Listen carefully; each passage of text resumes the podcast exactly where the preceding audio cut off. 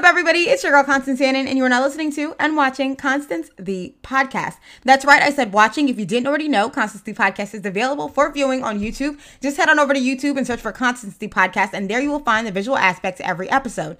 Now, if you're watching this on YouTube and you'd rather listen to me on the go, you can definitely do so by searching for Constance the Podcast on any podcast streaming platform.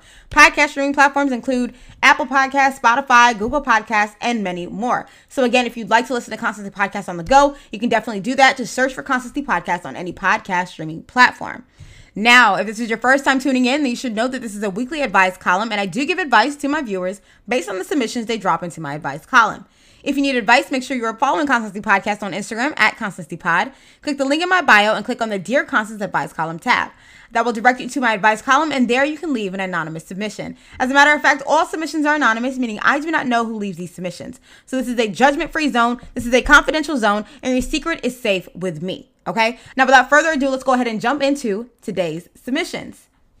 Today's submission reads Why do good women always want a fixer upper mate?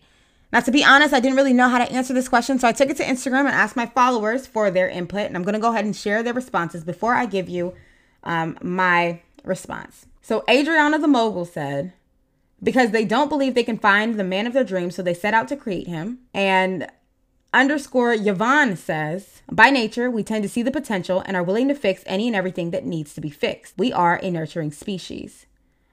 So that's what they had to say. If I could be honest with you, I don't think I've ever gone after somebody that I tried to fix. I've definitely gone after people that did not meet um, my standard or criteria as far as dating went, but I was not seeking out to fix them. I kind of just wanted them to satisfy um, something that I was looking for in that moment, whether it be them looking, you know, whether it be them being physically attractive, and that was enough for me to just want to go ahead and pursue them or it could have been that maybe they had something that I was interested in, or you know, it could have been something literally just as um, superficial as sex.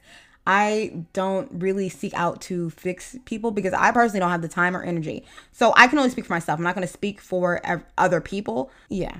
I don't know. Like I said, I really have never gone out of my way to fix somebody. Like I've definitely dated a broke ass nigga. Did I tell him to go get a job? No. When the first time he asked me for money, that was the last time he asked me for money and we ended it there. I don't think I've ever really tried. Yeah, no. Anytime I went after somebody that I wasn't even really feeling like that or that didn't match my criteria, I was at a low point in life and I was just looking for them to satisfy or fill a void. So I wasn't even worried about fixing shit up. Like, no. So I don't know. I think you're gonna just have to kind of run with what underscore Yvonne and um, Adriana the Mogul said. And I'm gonna leave this open to any females that are comfortable answering this question. You know, if you're watching and you can answer this question, please do. Again, the question is why do good women always want a fixer upper mate? Personally, I think it's these women. I guess okay, let me say, I think they just don't realize their worth and their value. So they're willing to put up with bullshit and nonsense also, I think it has to do with not realizing that you can get more and realizing that you are worth so much more. So you're willing to stoop and sacrifice, you know, the possibility of maybe running into the per- perfect person for this subpar person that you could essentially fix. Um, I think it also has to do with lack of patience, you know, not willing to wait for the right person and rather just rushing to create. Um, I think that's all I can come up with yeah, I think that's it.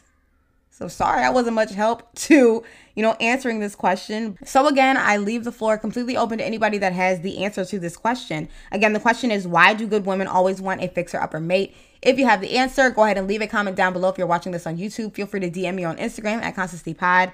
And uh yeah, just like last week, I'm going to keep this episode to a one submission episode. Okay. Going forward, we're going to do one submission per episode so I can make sure that I do have something to continue to provide for you guys over the next couple of weeks. So I will be back next Friday. Thank you guys again for tuning in. If you need advice, make sure you're following Constance the Podcast on Instagram at Constancy Pod. Click the link in my bio and click on the Dear Constance Advice column tab. That will direct you to my advice column, and there you can leave an anonymous submission. Again, all submissions are anonymous. Please be sure to leave today's episode a review and a rating if you're listening to this on Apple Podcasts or any other platform that will allow you to leave a review and a rating. And of course, if you're watching this on YouTube, like, comment, and subscribe. Thank you guys so much for tuning in, and I will see you next week. Peace.